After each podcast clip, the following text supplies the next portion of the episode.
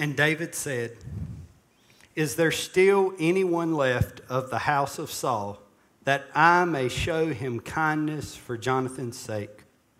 Now there was a servant of the house of Saul whose name was Ziba, and they called him to David, and the king said to him, "Are you Ziba?" And he said, "I am your servant." And the king said, "Is there still, is there not still someone of the house of Saul, that I may show the kindness of God to him?" Ziba said to the king, "There is still a son of Jonathan. He is crippled in his feet." The king said to him, "Where is he?" And Ziba said to the king, "He is in the house of Machir, the son of Ammiel, at Lo-debar." Then King David sent and brought him from the house of Machir, the son of Ammiel, at Lo-debar. And Mephibosheth, the son of Jonathan, son of Saul, came to David and fell on his face and paid homage. And David said, "Mephibosheth." And he answered, "Behold, I am your servant." And David said to him, "Do not fear, for I will show you kindness for the sake of your father Jonathan, and I will restore to you all the land of Saul, your father, and your you and you shall eat at my table always." And he paid homage and said, "What is your servant that you should show regard for a dead dog such as I?" Then the king called Ziba, Saul's servant, and said to him, "All that belonged to Saul and to all his house I have given to your master's grandson. And you and your sons and your servants shall till the land for him and shall bring in the produce that your master's grandson may have bread to eat. But Mephibosheth, your master's grandson, shall always eat at my table." Now Ziba had fifteen sons and twenty servants. Then Ziba said to the king, "According to all that my lord the king commands his servant, so will your servant do." So Mephibosheth ate at David's table like one of the king's sons. And Mephibosheth had a young son whose name was Micah. And all who lived in Ziba's house became Mephibosheth's servant. So Mephibosheth lived in Jerusalem, for he ate always at the king's table. Now he was lame in both his feet. Please be seated. Let us pray. Uh, Father, we have come to you in praise and confession of sin. We have been reminded of our forgiveness, and you tell us to bring all our requests before you, so we do so now. Father, we, we first just pray for the needs of our body. God, we pray for all those in our in our membership who are sick. God, so many have been just caught uh, under the weather, uh, seasons of sickness. God, we pray that you would restore health to our, our families, especially our young children, God, uh, that they can continue to be part in uh, fellowship and gather with us in person. We pray that you give strength uh, to weary parents as they shepherd and care for their children. Uh, Father, we pray that you would give us fruit in all the conversations we had around around our tables over Christmas. We pray that that uh, opportunities will be had in the days even ahead, Lord. We'll be able to share gospel with our family members who do not yet know you. God, we pray your kindness would be there. Uh, Father, we also just pray for our own hearts, Lord. Many of us are tired this morning after a long week of, of rest. Lord, we pray that you would sharpen our minds and our hearts now, that you would not allow us to, to lose and forsake this hour where we get a chance to hear your precious word. So, God, we pray that you would ready us to hear you. Father, we also just thank you so much that the gospel goes forth in other lands. We pray for the country of England this morning, and um, specifically uh, Pastor Michael Gilbart Smith and uh, Jonathan Worsley, as they bring the word this morning. We pray that they would uh, be strengthened and encouraged uh, in their preaching, Father, that, that they would see fruit and evidence in, in the changed lives of the people of God there. We pray that you would continue to make that take that nation which is drifting more and more secular and bind it back uh, to the cross. Uh, Father, we pray for our own nation. God, we pray specifically for our Supreme Court. We pray that as our Supreme Court uh, judges, we pray that they would always understand that they themselves would answer to you, the, the judge of the living and the dead. Father, we pray for the gospel to go forth in our own uh, community. We thank you so much that we get to partner with uh, other churches. We pray for uh, Pastor uh, Andrew Morrow as he's preaching this morning at Midwood Baptist Church. We pray that as he preaches the gospel there, that the people of God will be enriched and encouraged. We also pray for Parkwood uh, Church in Gastonia and Pastor Jeff Long. We pray as he announces the word of God that that church would be built up more and more into the likeness of Christ. And Father, now as we um, have the great privilege to hear your word, Uh, we pray that you would fill uh, Pastor Grant with your spirit. As he announces the word of God, we pray that it would fall on fertile soil uh, to our hearts. God, we pray that you would allow him to decrease, that you would uh, increase, God. God, we pray that you would use his, his study and his preparation and his zeal for uh, brokenhearted people, God, to bring your gospel to bear in our lives. We pray that we, Lord, uh, would understand uh, our salvation, that we would understand the gift that you have given us to eat at your table. So, Father, we pray that you would do much more than we could possibly ask or imagine this hour. Build up your church, we pray, in Jesus' name. Amen.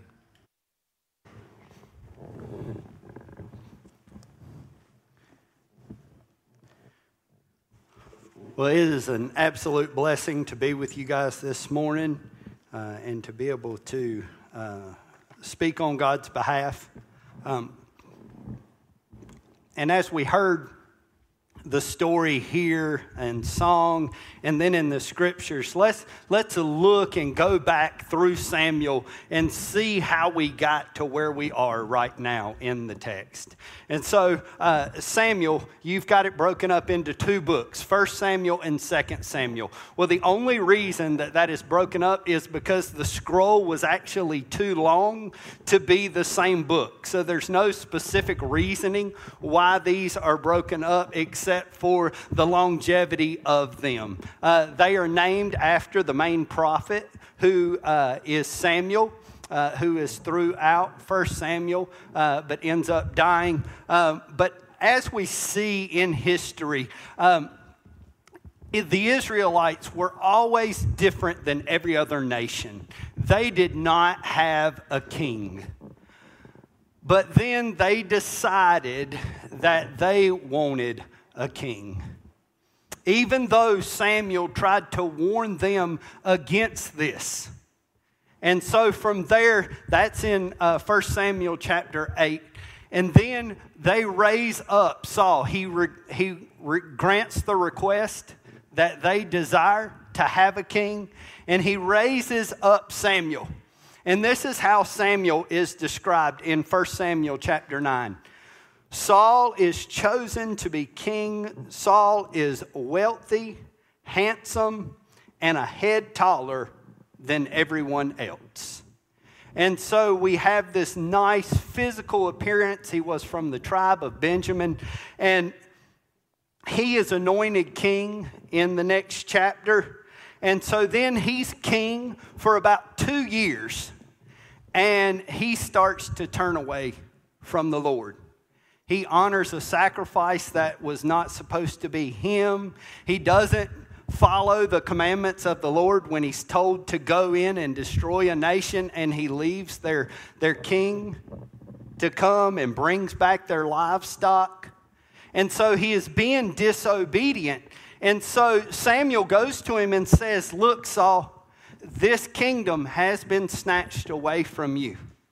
And this is where King David busts on the scene, and we meet King David, and we find out that King David is going to come from the tribe of Jesse, and all the sons come in, and he's left out in the field as the little shepherd boy, and Samuel's like, there must be someone in here that is going to be king. And he says, no, no, Samuel. He says, I don't want you to look at the exterior of a man, but I want you to look at his heart. He says, he is not in here. He says, do you have a son, Jesse? Jesse says, I have one more son, my youngest, and he is out in the field keeping the flock. He said, we will not sit down until you bring him to me. And so they stand and they wait for David. And David comes in and they anoint him king. But there is a long time period in between here before he actually sits on his throne. He is anointed to be king. And after sixteen, we move into seventeen, where everybody knows the story of David and Goliath, where he goes and destroys this giant for disrespecting God's people. And then he starts to build a relationship with a young man named Jonathan. And Jonathan was Saul's son. And so turn with me over to uh, First Samuel chapter eighteen. And the Word of God says, as soon as he is finished speaking to Saul, the soul of Jonathan was knit to the soul of David, and Jonathan loved him as his own soul. And Saul took him that day and would not let him return to his father's house. Then Jonathan made a covenant with David because he loved him as his own soul. And Jonathan stripped himself of the robe that was on him and gave it to David, and his armor, and even his sword, and his bow, and his belt. Because we know that if you are the king, who is supposed to be king next? The son, Jonathan. And so he gives this right up. And then Saul and David head out into battle, and they defeat them. And as they're coming back in, the people are chanting, Saul slays thousands, and David his ten thousands. And Saul's heart turns from David. And for the next thirteen chapters, he basically pursues David to try to kill him because he was jealous of him, because he had seen that the Lord's anointed was upon him. And actually, a part that I left off is this: when David was anointed king, the Spirit of God actually left Saul and came to David. And Saul was actually tormented by an evil spirit constantly. And so David would go in and actually play the lyre for him. And so he was threatened by David's power. And so as David, the righteous man that he was, a man after God's own heart, he would not, no matter if Saul continued to seek him out, to destroy him, he would not lay a hand on him because he was the Lord's anointed. But then at the beginning of Second Samuel, Saul is in battle and is wounded, and then tries to get a guy to come and kill him, but he ends up falling on his own sword and killing himself and his three sons, which includes Jonathan. And then we have David to be anointed king of Judah. And then a few chapters over, after Abner is now part of David's army and no longer serves King Saul, he now is the king of Israel. And then David continues to widen his borders. He brings the Ark of the Covenant up to Jerusalem. And then he is sitting there, probably just kind of playing back in his mind all the things that the Lord has done. And he remembers Jonathan. And this is where we pick up in the story in chapter, chapter nine of Second Samuel. And we're going to break this up into three sections. And the first section is, And David said, "Is there still anyone left of the house of Saul that I may show him kindness for Jonathan's sake? Now there was a servant of the house of Saul whose name was Ziba. And they called him to David, and, ki- and the king said to him, 'Are you Ziba?' And he said, 'I am your servant.' And the king said, Is there still not, is there not still someone of the house of Saul that I may show the kindness of God to him?' Ziba said to the king, 'There is still a son of Jonathan. He is crippled in his feet.' The king said to him, 'Where is he?' And Ziba said to the king, 'He is in the house of Machir, the son of Ammiel, at Lo-debar.'" And so as we think of this, and our first point for today is the kind inquiry. Understand that this was at the top of David's power and reign in Israel. And he is inquiring of a vow and a covenant that he had made with Jonathan long, long ago. We're thinking that this time period is probably about forty years by now.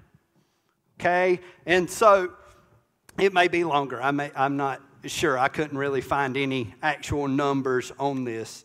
Uh, but forty years just to have kids and generations. So uh, that's kind of my guess. Um, but as we look at this and we see uh, this Mephibosheth, let's go back over to Second Samuel chapter four, verse four, and we learn a little bit more about, Sam, uh, about Mephibosheth. And this is when Saul and Jonathan actually die in battle. And this gets back to their household. And so this is kind of the franticness that happens whenever their family dies. And it says, "Jonathan, the son of Saul, had a son who was crippled in his feet. He was five years old when the news about Saul and Jonathan came from Jezreel. And his nurse took him up and fled, and she fell in her haste. He fell and became lame. His name was Mephibosheth." And so this crippleness was ensued because of fear. And his nurse is leaving, and he's five years old and falls out of her arms and breaks both his feet. And so as we see this crippled young man, for God, for, for David to inquire of this young man is just such kindness. And guys, we see here in verse three, it says, "Is there someone, still someone of the house of Saul that I may show the kindness of God to him?" There is a lot difference between my kindness and God's kindness, right? Like, my kindness is, I'll open the door for you. I might let you in front of me in line, right? But God's kindness is what we're going to see next as God goes through and continues to take care of this worthless man of Mephibosheth. Let's go on. Read with me in verse five.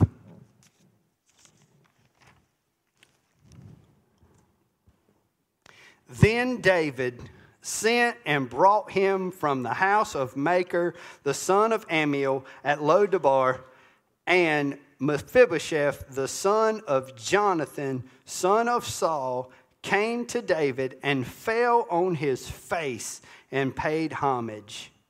And David said, Mephibosheth. And he answered, Behold, I am your servant. And David said to him, Do not fear, for I will show you kindness for the sake of your father, and I will restore to you all the land of Saul your father, and you shall eat at my table always. And he paid homage and said, What is your servant that you should show regard for a dead dog, such as I?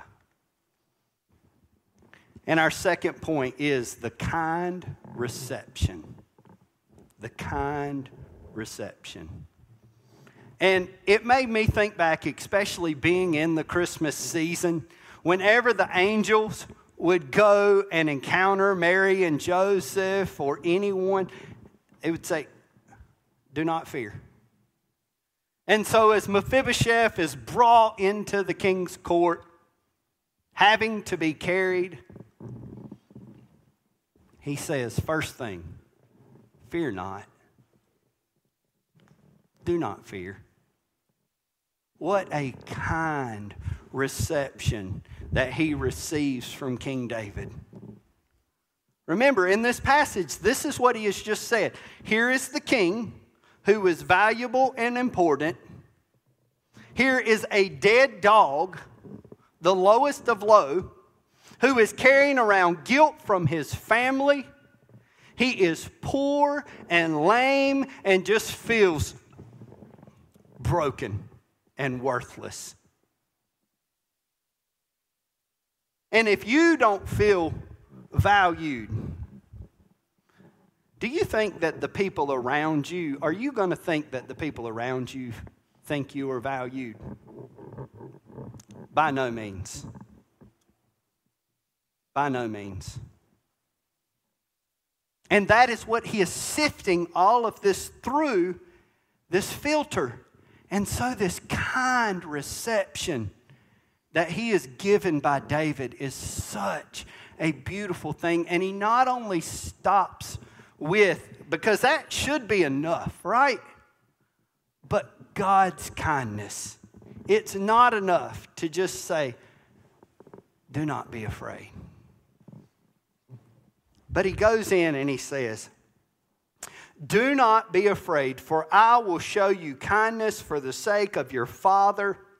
I will restore to you all the land of Saul your father, and you shall eat at my table.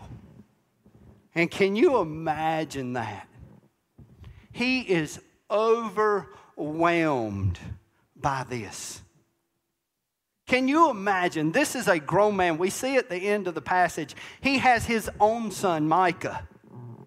This is a grown man from five years old. Can you imagine being a burden to someone constantly? Never being able to do anything for yourself. And I kind of got a little glimpse of this at Christmas time. My uncle on Amber's side of the family, he is seventy years old, and he had a stroke, and he was living in Alaska, and he is in a wheelchair for the last thirteen years. And so I talked to him, and I actually got the privilege of taking him back to a nursing home that he's having to live in because he can't take care of himself. And he looked at me with tears in his eyes. And he says, I am a grown man, and I can't take care of myself. I can't do anything for myself. I can't go to the bathroom by myself. I can't shower by myself. I can't get in the car by myself. I can't get my own food myself.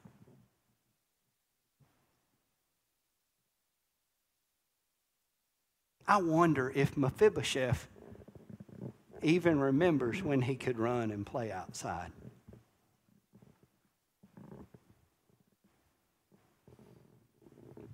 Think of that brokenness, guys. Think of the vantage point that we see Mephibosheth in this story. Lo-debar, where he's from, that's translated basically Nothingville. Nothing good comes from there.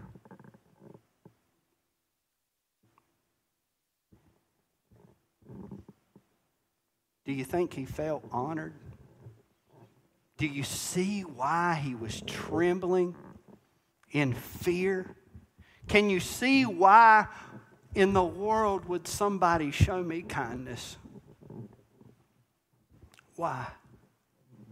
But in God's kindness, David continues to reiterate, this is from the Lord and this is from your father.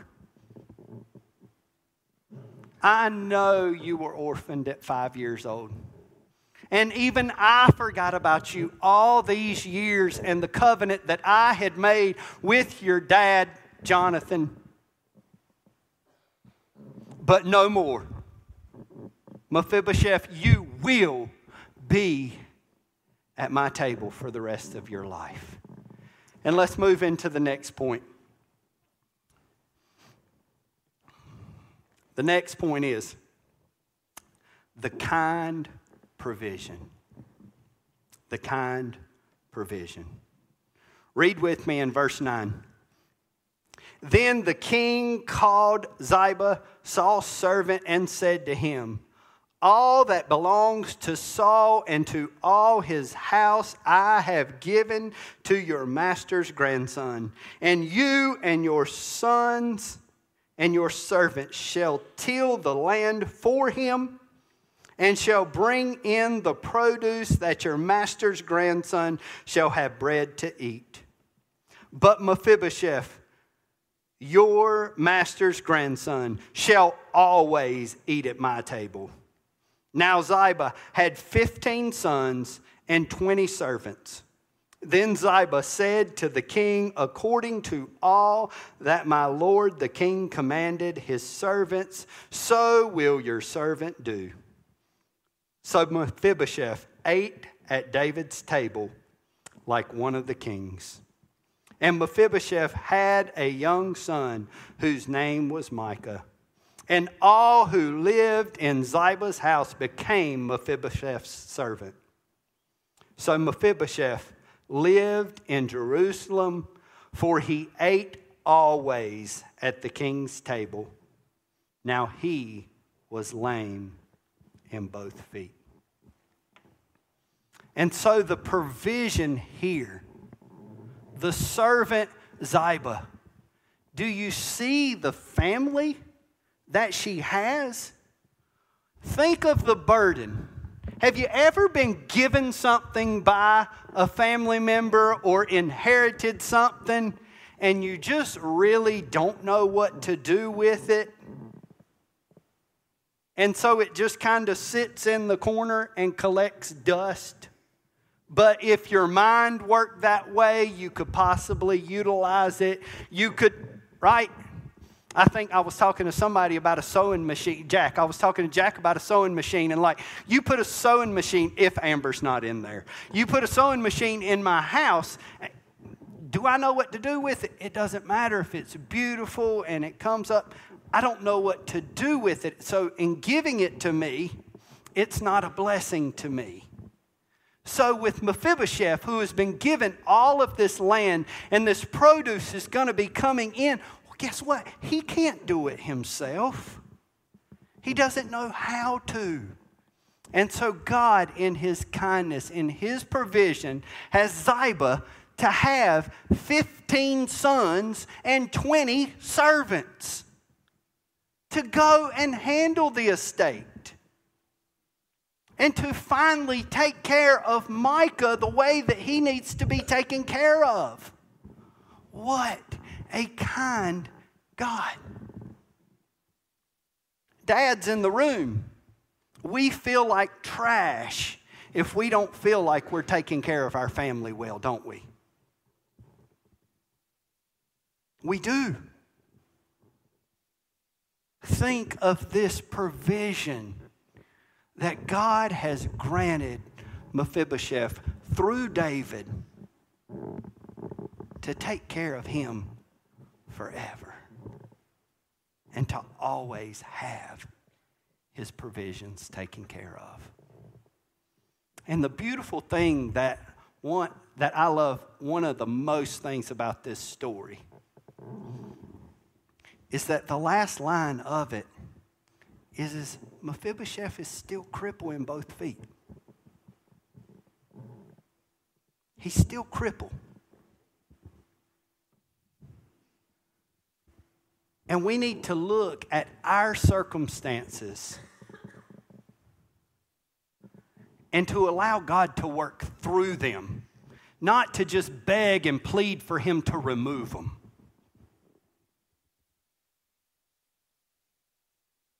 But to say, God, work through these circumstances.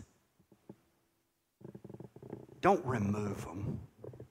Strengthen me. Refine me through them.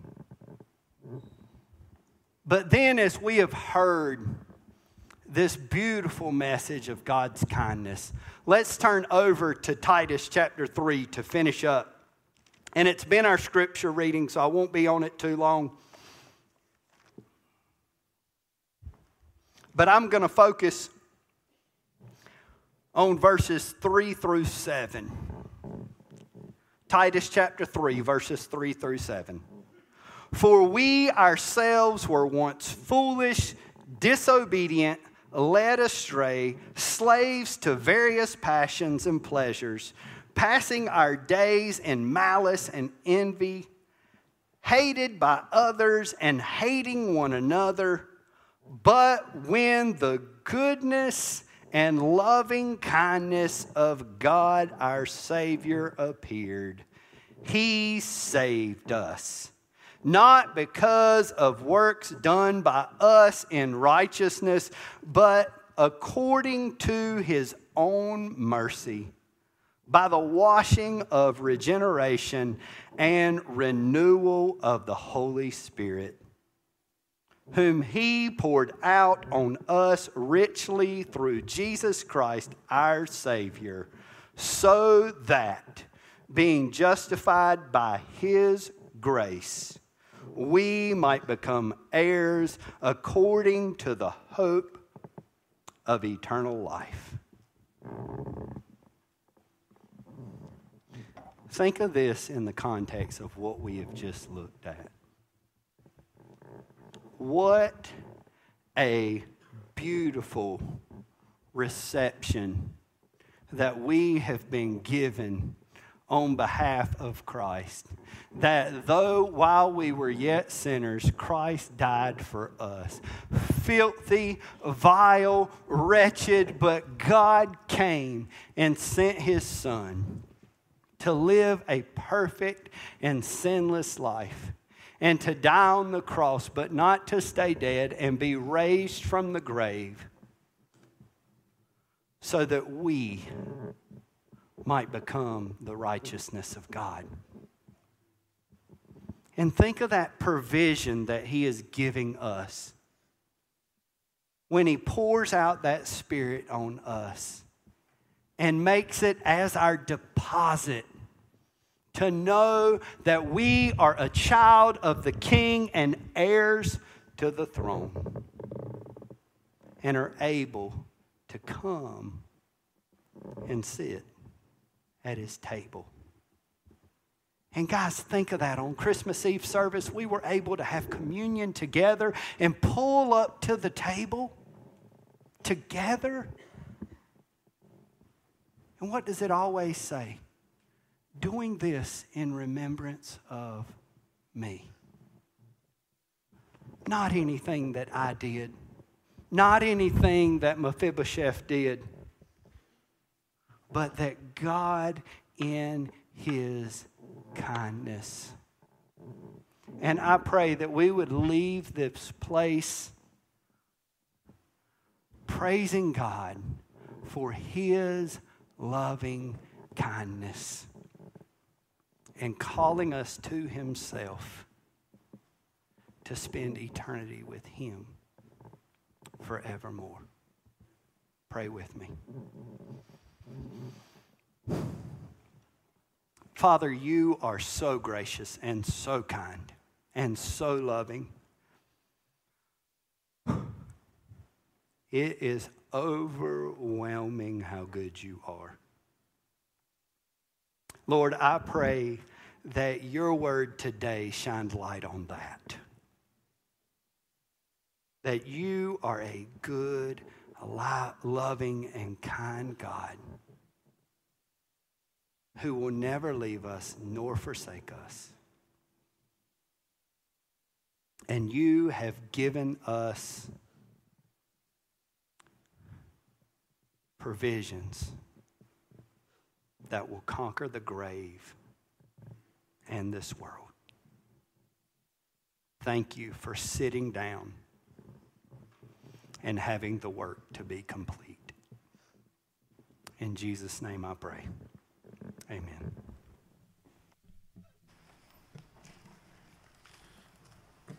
Uh, this next song is, is a great hymn of the faith and really is an invitation uh, to all of us uh, to come to the Lord's table uh, because the Lord has made a way through the Lord Jesus Christ. He has given us a fountain filled with blood, drawn from Emmanuel's veins to say, come to my table. As we sing this next song, I pray that you would rejoice that the Lord Jesus Christ has invited you to his table. Please stand and sing. There is a fountain, hymn one forty-two.